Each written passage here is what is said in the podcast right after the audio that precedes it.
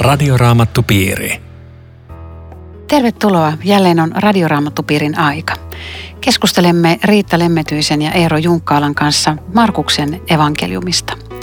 Minun nimeni on Aino Viitanen. Tekniikasta huolehtii Aku Lundström. Tänään on vuorossa viides luku. Siinä Jeesus saapuu Gerasan alueelle. Missä Eero tämmöinen Gerasa on ja, ja ootko sä käynyt siellä joskus? Olen, mutta Jeesus ei mennyt Gerasaan. Gerasa on tosi kaukana siitä järveltä, jonka ympäri tässä kuljeskelee. Ja äh, asia tulee vielä mutkikkaammaksi, jos haluatte, kun Matteuksen evankeliumin vastaava kertomus sanoo, että Jeesus tuli toiselle rannalle Gadaran alueelle, eikä Gadarakaan ole siinä järven rannalla. Tässä on siis semmoinen tilanne, että Gerasa on tämän päivän Geras, joka on kaukana Jordaniassa. Gadara on vähän lähempänä, se on tämän päivän Umkeis, mutta kumpikaan ei ole siis järven rannalla. Mutta se, että mentiin näiden alueelle ja se, että tässä on nämä eri nimet, niin se kertoo siitä, että koko sitä aluetta, jota täällä kutsutaan myöhemmin Dekapolin alueeksi, niin se oli pakanoiden aluetta. Ja siitä käytettiin erilaisia nimityksiä, eikä ollut väliä missä ne oli, se oli niitten aluetta. Se oli, se oli pakanat oli siellä. Se, mä oon joskus ajatellut sitä, että se olisi, jos Suomessa sanotaan, että joku lähti käymään jossakin Viipurin suunnalla tai toinen sanoi, että niin se kävi siellä Pietarissa päin – vaikka se olisi käynyt rajan takana jossakin. Niin, niin se on vähän tämä samantapainen tilanne, että siellä jossakin kaukana ei kuulu meille, se on naapurimaata. Että mä tiedän tarkkaan kyllä, missä ne oli tässä kertomuksessa. Ne oli järven rannalla, siinä järven keskikohdalla, itäpuolella. Mä voin paljastaa myöhemmin, mistä mä tiedän sen. No tämä on aika dramaattinen tämä kertomus, joka tässä lähtee liikkeelle ja, ja. aika veret seisauttava niin on, ja siis, siis riipaseva, kun ajattelee tätä ihmiskohtaloa. Tämähän on siis aivan järkyttävä. Ja mä kun luin, niin mulle tuli mieleen se vanha hengellinen laulu. Niin alhaalla ei kukaan kulje, ettei siellä Jeesus olisi. Tämä on yksi ainoa todistus siitä. Hän ei ketään luotansa sulje eikä karkoita yhtään pois. Ties tasan tarkkaan, mitä on vastassa ja kuitenkin halus mennä ja tarjota rakkautta tälle ihmiselle. Joka oli tosi huonossa kunnossa luultavasti, niin koska se oli ikään kuin sen aikainen psykiatrisen sairaalan suljettu osasto, eli kahleilla jonnekin luolan seinään kiinni. Joo, eikä voinut itse, itseänsä vapauttaa millään lailla. Ja ja kyllähän tämä kertoo pahan olemuksestakin, että huusi ja runteli itseään kivillä, vaikka tajusi, että se koskee koko ajan. Ja kuitenkaan missään kohtaa ei sanota, että hän olisi ollut mielenterveysongelmainen ihminen. Hyvä, kun korjasit tuota mun psykiatriani, nimittäin äh, hän oli siis riivaajien vallassa, mutta oletus on, että ei se ihan niin kuin täysissä tolkuissaankaan ollut, taikka siis, että se on tämä riivattuna oleminen on saattanut aika paljon siis sen päänkin sekoittaa. Mm. Mutta just niin kuin sanoit Aino, että ei toisinpäin ei saa sanoa, että jos jollakulla on, on psyykkisiä vaikeuksia, että olisi kysymys riivatusta. Ja jotenkin eikö tässä käy ilmi sekin, että paha ja hauta, paha ja kuolema, ne on niin kuin aina linkissä keskenään. Siinä, missä Jumala antaa elämän ja yltäkyltäisyyden, niin, niin paha hakee, mikä tuhoaa ja lopulta vielä kuolemaa. En ole koskaan ajatellut, mutta voi olla. Jotenkin se hmm. olisi ihan niin kuin kimpassa tässä ainakin tämän miehen elämässä. Mutta eikö se ole, eikö se ole tota aika, aika jännä juttu, että huusi kovalla äänellä, mitä sinä minusta tahdot Jeesus korkeimman poika. Siis näkee paremmin, kuka Jeesus on kuin liberaali teologia. Tosiaan. Mies asusti haudoissa. Kukaan ei pystynyt köyttämään, ei kahlitsemaan oli yritetty käsistä jaloista. Hän yliinhimilliset voimat, mm. on särkenyt ne kahleet, katkonut köydet. Kukaan ei ole kyennyt tekemään mitään. Ihan, ihan pattitilanne.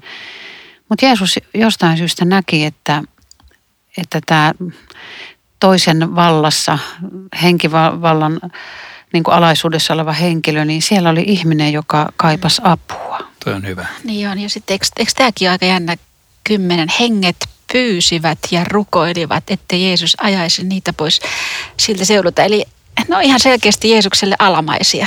Et ne ei voi tehdä mitään, ellei se Jeesus nyt anna lupaa. Ihan, ihan selkeä tämmöinen, kuka on Herra. Siinä ei ole, tässä kertomuksessa ei ole tippaakaan epäselvää. Kello on viimeinen sana koko ajan. Hmm. Niin karmea kuin tämä onkin. No tämä on ihan hirveä tämä jae yhdeksän. Jeesus siis ei kysy tämän miehen nimeä, vaan, vaan kysyy sen pahan hengen nimeä. Ja, ja Jeesus saa vastauksen, että legioona.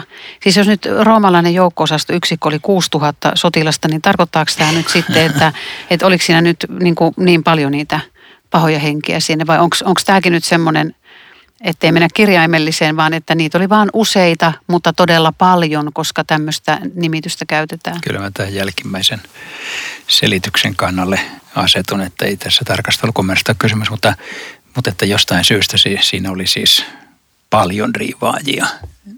Me, mehän ei oikeastaan käsitä sitäkään, mitä tarkoittaa, että jossakussa yksi, jossain seitsemän, jossain paljon. Mm. Mutta että se oli siis pahassa ja tosi pahassa jamassa – pahojen henkiä. Voisiko sillekin ajatella, että Jeesus jotenkin halusi myöskin opettaa opetuslapsia tämän kertomuksen kautta ja pahan olemuksesta ja miten, miten salakavalaa se on. Ja en mä tiedä, tuli aivan mieleen, kun, tämä, kun varta vasta Jeesus kysyy tätä. Hänhän tiesi, että kuunnellaan ja seurataan ja johtopäätöksiä Aivan. vedetään. Aivan. Länsimaissa nyt ei pahan persoonallisuuteen oikein enää nykyään haluta uskoa, että et on, onko todella näin, että, että pahoja henkiä on olemassa ja ne on tämmöisiä ihmisen ulkopuolella olevia itsenäisiä olentoja, jotka pystyy puhumaan, ajattelemaan, siirtymään paikasta toiseen ja jotkut joskus ottaa ihmisenkin asunnokseen. Eikö tämä nyt kuulu vähän johonkin tämmöiseen niin kuin keskiaikaiseen? Keskiaikaiseen tai, tai nykyaikaiseen. Mä muistan, kun Afrikassa kysyin luterilaisilta papeilta, että ajatteko te riivaajia ulos, niin sanoi aina, että totta kai mä jos niitä tarvitte ajaa. Ja mä kysyin niiltä, miten te tunnistatte riivaajat. Niin tässä on ainakin kaksi piirrettä, jotka heti kolahti siinä. Se sanoi, että niillä saattaa olla yliluonnollisia voimia. Että ne saattaa kävellä hirveän pitkiä matkoja, ne ihmiset, joissa on riivaa. Tai tekee jotain semmoista, joka on ihan luonnotonta – ja sitten tämäkin, että niiden persoonallisuus niin muuttuu. Että niissä olisi niin jokin toinen ihminen, joka ei ole aidosti se, joka, joka on. Että, ja sitten ne reagoi Jeesukseen erityisesti. Jeesuksen nimeen. Että tämmöisiä piirteitä ne sanoja. Sitten mä sanoin niille afrikkalaisille, että mulla on sellainen käsitys, että länsimaissa ei näitä kauheasti ole. Että voisiko olla merkitystä, että kun on paljon kastettuja ihmisiä, että nämä riivaajat ei samalla tavalla niin kuin rönnissä, niin että joo, heillä on sama käsitys. Että siellä, missä kirkko on vanha, siellä Afrikassa, sielläkään niitä ei ole paljon, mutta sitten kun mennään ikään kuin umpipakanuuteen, niin siellä ne tulee vastaan. Eli kaikki sopii kyllä tähän kertomukseen aika hyvin. Meistä ei ole kukaan käynyt sille Afrikassa kuin sinä, että on aika jännä arvokas tieto, mitä sä sanot. Ja sitten tuohon aina kysymykseen, niin tekisi me kyllä heittää näinkin, että tarvitaan tosi väkevä usko, jos ei usko pahaan. Joka ikinen päivän lehti. Ja, ja somet on täynnä tätä pahan valtaa, joka ihmistä riivaa. Niin. Tietysti sitä varmaan ehkä selitetään paljon tämmöisillä psykologisilla ja, ja muilla, muilla seikoilla, että, että onko, onko kyse nyt jostain kaatumataudista tai jostakin sairaudesta tai jostakin muusta, että, että että ihmisen on aika vaikea uskoa persoonalliseen pahaan. Mistä löytyy raamatusta semmoinen kohta, että persoonallinen paha on olemassa, jos haluaa jonkun yhden kohdan? Luomiskertomuksesta. Niin. Syntilankemuskertomuksesta. Kiusa, kiusaamiskertomus. Jeesusta kiusattiin. Jeesusta kiusattiin, joo. Mutta että nämä on tietenkin hiukan eri asia, että nyt riittää, että maailmassa on hirveästi pahaa, niin kuin on totta. Ja se puhuu siitä tietenkin, että paha on todellisuutta. Siis, että kukaan ei oikeastaan halua sotaa, mutta kaikki sotii.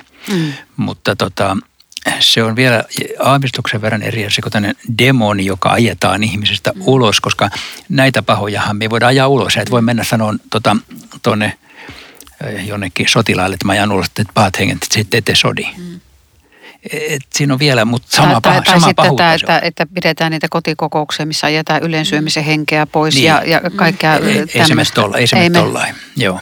Eikä myöskään perisyöntiä pysty ajamalla saamaan pois. Joo, toi oli tärkeä. Mutta eikö se paha pysty kauheasti hallitsemaan ihmistä silleen, kun se antaa ymmärtää, että ei sitä pahaa ole?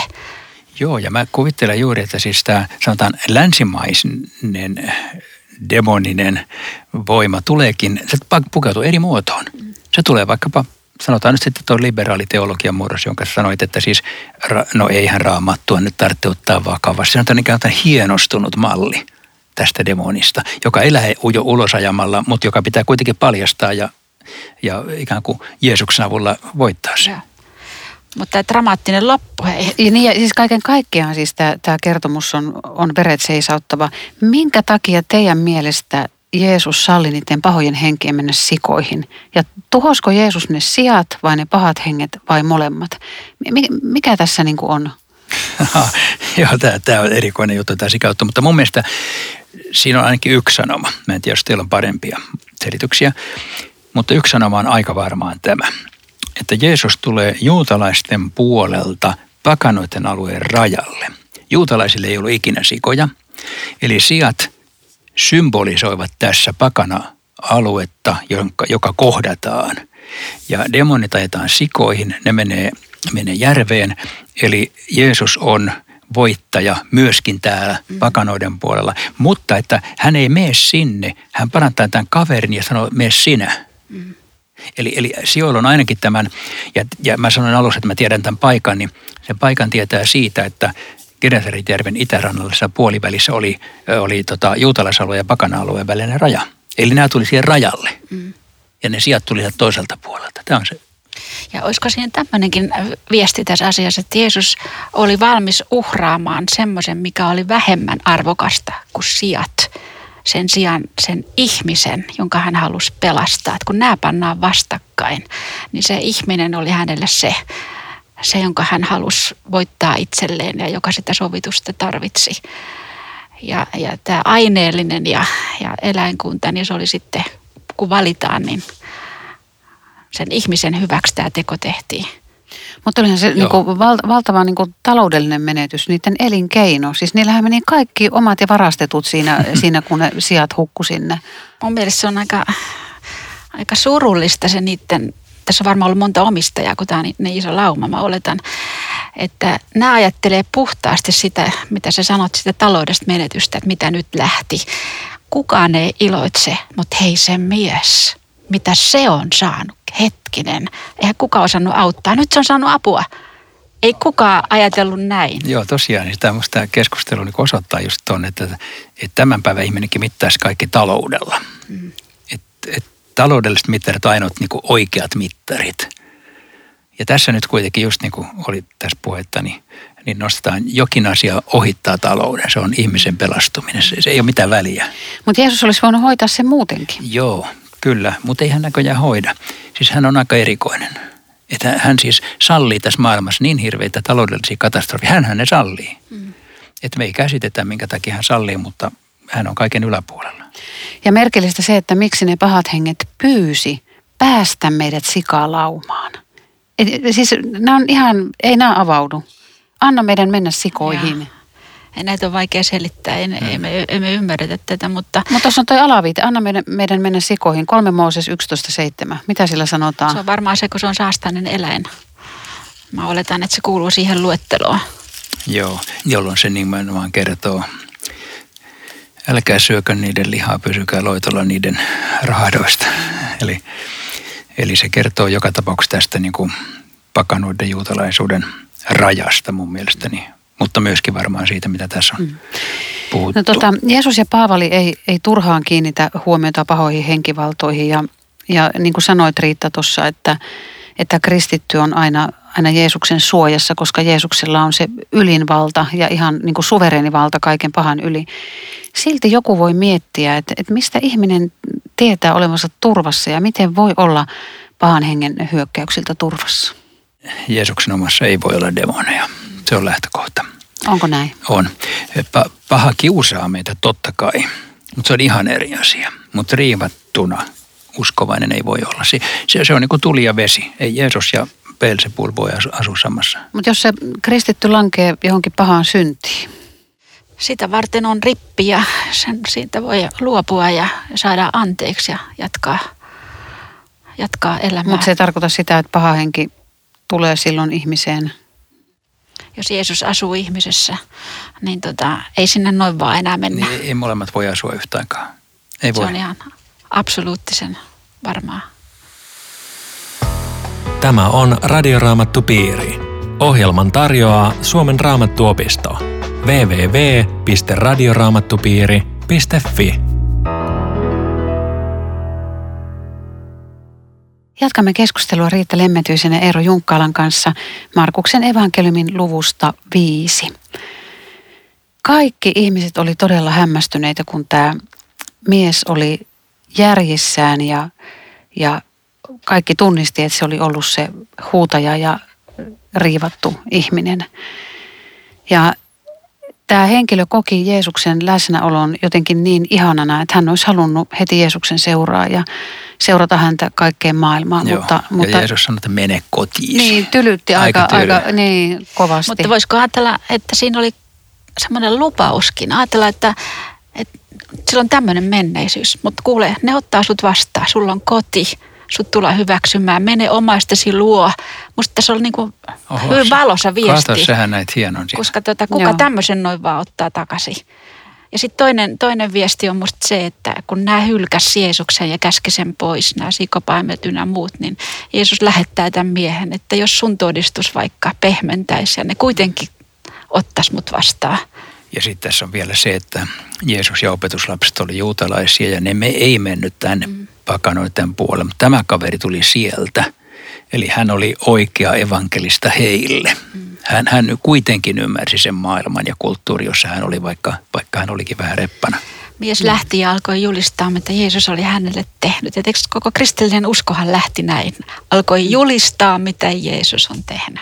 Ja tämä lähti sinne itään, josta Raamattu ei kerro. Paavali ja kumppanit meni länteen, josta Raamattu kertoo.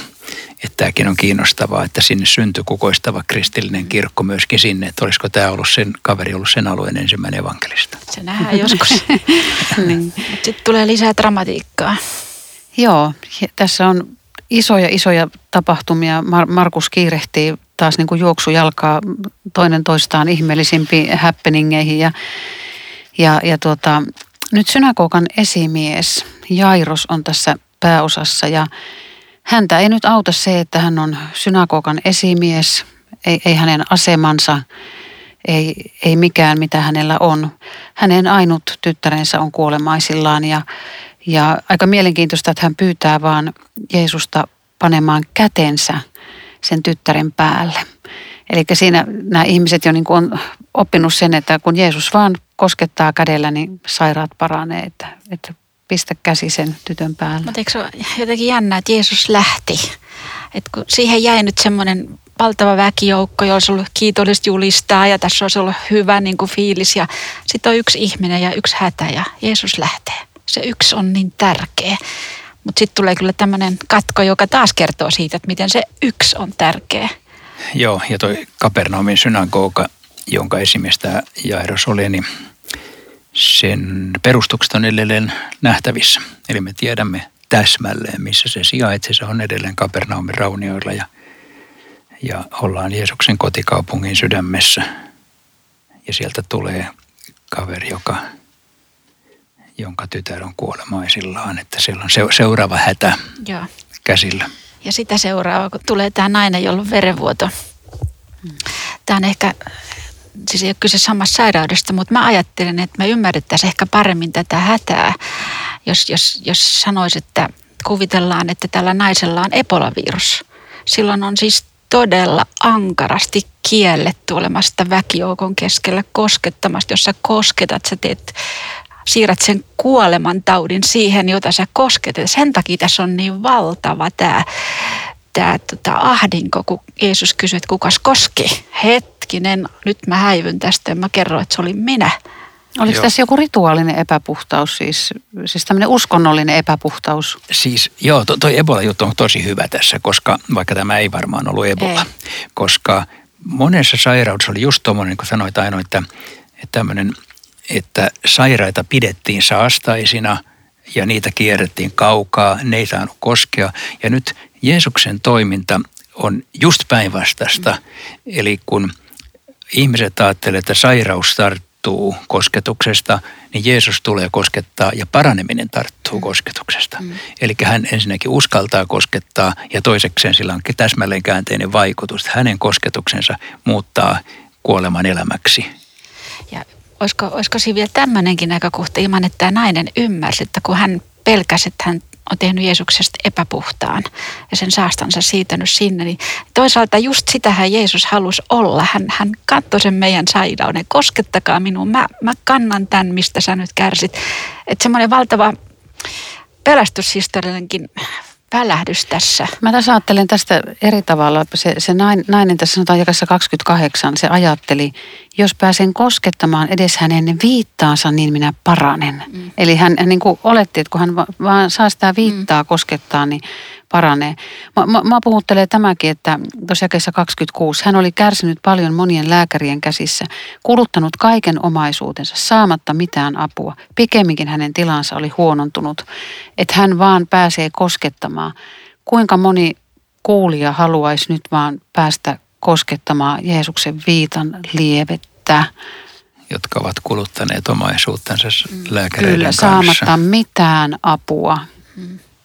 Voisiko sä ajatella näin, että kukaan ne Jeesuksen viittaa nyt kuvain olisi mielessä kosketa ilman sitä lupausta, että Jeesus kääntyy, kuka koski vaatteisiin. Siis että jos on Jeesuksen kanssa tekemisissä, vaikka ei aina se sairaus lähde, niin, niin siinä on joku hyvän hyvän läsnäolo sittenkin. Ei kukaan sitä turhaan tee. Ja tässäkin sitten tämä on aivan uskomatonta, jos lukee pelkästään tätä jakeen 34. siis tämä nainen kertoo kaiken ja, ja hän on parantunut. Niin Jeesus sanoi hänelle, tyttäreni, uskosi on parantanut sinut. Mene rauhassa, sinä olet päässyt vaivastasi. Jossain todella vanhassa käännöksessä, vanhassa Bibliassa sanotaan, että, että uskos on sinua auttanut. Et jos lukee tämän, että uskosi on parantanut sinut, niin tulee semmoinen ajatus, että hirveätä, mulla pitää olla nyt joku semmoinen vahva usko, että mun usko on nyt parantanut minut. Mutta mua helpottaa se vanha käännös, kun siinä sanotaan, että uskos on sinua auttanut – No miten se on auttanut? Meni oikean auttajan luo, koska ei tällä naisella nyt kyllä mitään hirveän suurta mm. uskoa ole, kun se tulee sieltä pälyilee ja vaivihkaa, yrittää salaa koskettaa mm. siihen Jeesuksen viittaan, niin ei, ei se kyllä mulle kerro mistään niin kuin suuresta omasta uskosta. Eikö se, se sana, joka tuossa on Kreikassa, niin mun mielestä se on sekä parantaa että pelastaa. Että voisi ihan samalla lailla kääntää, uskosi on pelastanut sinut, uskosi on parantanut sinut.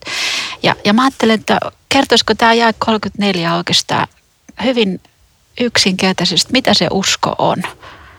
Usko on sitä, että tullaan Jeesuksen luo. Siinä on koko uskon olemus. Joo, kyllä varmaan just noin. Koska toi kysymys herää, että tarvitaanko uskoa paranemiseen. Mm. Ja musta näyttää siltä, että raamatussa on erilaisia vastauksia tähän. Että joissakin kohdissa näyttää siltä, että, että tällä uskolla on merkitys, että sitä parannettavan uskolla. Mutta on aivan selvästi kertomuksia, joissa sillä ei ole merkitystä, joilla parantamisen jälkeen toinen ei taju mitään parantamisesta eikä muuta. Ja niissäkin, joissa puhutaan suuri on sinun uskosi, niin kuin se kananelainen nainen, joka huusi ja huusi lapsensa puolesta. Jeesus sanoi, että sinulla on suuri usko, mutta jos sieltä naiselta kysyttäisiin, oliko sulla suuri usko, niin se sanoi, että ei totisesti, mulla ei ollut muuta kuin hätä. Suuri hätä. Suuri hätä, mutta mä menin Jeesuksen luokse. Ja se on linjan sen kanssa, mitä sanoit Riitta, että, että tota, sitä se usko on. Käännyn Jeesuksen puoleen. Ja. No miten nyt sitten, se kerkesi nyt kuolla sitten se Jairuksen tytär. Joo, tyttäresi kuoli jo, miksi enää vaivaisit opettaja? Tämä on tämmöisen toivottoman ihmisen repliikki, että mitä sä enää vaivaat, toivoa ei enää ole. Ja kun Jeesus kuulee tänne, se sanoo, että täällä pelkää vaan usko. Eli tota, vanha käännös sanoo, että usko ainoastaan. Ei mitään suorituksia, vaan usko. Tuli mieleen, että tämän sanoi siis ensin Jeesus ja sitten vasta Martti Luther, usko ainoastaan. Mutta olisiko tuossa Jeesuksen sanoisi tämmöinen viesti, että, että kuule Jairus, että mä en tule kenenkään luokse turhaan, en edes kuolevien. Ja kuole hmm. jo kuolleiden, koska minä olen Herra ja Jumala mulle tulee tästä mieleen se, kun tässä voidaan kysyä, että miksi Jeesus täällä matkalla nyt viivytteli sitten sen verran, mm. että se ehti kuolla. Että saman tapainen kertomus on tuon Lasaruksen mm. sairastaminen Jeesus siellä, siellä jopa sanotaan, että Jeesus viipyi ennen kuin lähti paikalle ja toinen ehti kuolla, joka tuntuu ekaksi tosi tyhmältä käytökseltä Jeesuksen puolelta, että mitä se viivyttelee, kun ystävä on kuolemaisillaan. Mutta ilmeisesti hänellä on syynsä ja ehkä näissä molemmissa tapauksissa syy voisi olla se, että hän viivyttelee, jotta voisi antaa vielä suuremman avun kuin olisi antanut, jos olisi kiirehtinyt. Joku totesi kerran, että Jeesus meni vaan semmoisiin hautajaisiin, joiden pitämisen hän lopulta peruutti. mm. Mm. Joo. No minkälainen teidän mielestä on tämän Jairoksen usko? Eihän se yhdy tähän, että ei kannata Jeesusta enää vaivata, vaan, vaan, vaan haluaa kyllä vaivata yhä vielä. Vai onko se niin vaan sekaisin, että se vaan sitten lähtee, että Jeesus otti ohjat käsiinsä? Vaikea sanoa, niin. mutta en tiedä. Meille ei kerrota läheskään kaikkien näiden ihmisten uskosta ikään kuin siinä mielessä, että me tietäisimme, että tuliko hänestä Jeesuksen seuraaja vai ei esimerkiksi. No voisimme olettaa, että tulee tämmöisen jälkeen, mutta että siinä on ihmisen hätä, joka suuntautuu Jeesukseen. Ja se kai tässä on pääviesti, että kun sulla on hätä lapsesi puolesta tai omasta puolestasi, niin me osoitamme teille nyt sitten tien käänny Jeesuksen puoleen. Mm. Että se, on, se on oikea avun lähde. Ja vaikka apu viipyisi, niin se, se tavalla tai toisella tulee. Mm. Talita kuum. Mitä kieltä tämä on, tämä talita kuum? Se on aramea, että se antaa sen pienen vihjeen, että aramea oli Jeesuksen äidinkieli ja apostolien äidinkieli. Mutta nämä tekstit on kirjoitettu kreikaksi, eli siinä on jo yksi käännösprosessi ennen kuin on tullut Suomeen sieltä. Ja arameahan on hebrean sukulaiskielet, ne on hyvin samantapaiset kielet, mutta aramea silloin puhuttiin Galileassa. Tätä ennen niin kuin tämä sanotaan, niin Jeesuksellehan nauretaan, koska ajatellaan, että, että se ei osaa erottaa kuollutta ja nukkuvaa. Mm. Että on aika paljastavaa meille ihmisille, että ihan niin kuin Jeesus ei osaisi tätä erotusta tehdä. Ja päinvastoin tämä talita kuum, tämähän on käsittämätön juttu, että, että tämmöinen sana kuullaan rajan toisella puolella ja sitä totella. Tässä on Jeesus. Todellakin. Radioraamattu piiri. Kiitos mukana olosta. Rukoiletko Eero? Jeesus, kiitos, että sinä olet sama. Tänäänkin ja sinä voit parantaa, herättää, ajaa riivaajia ulos.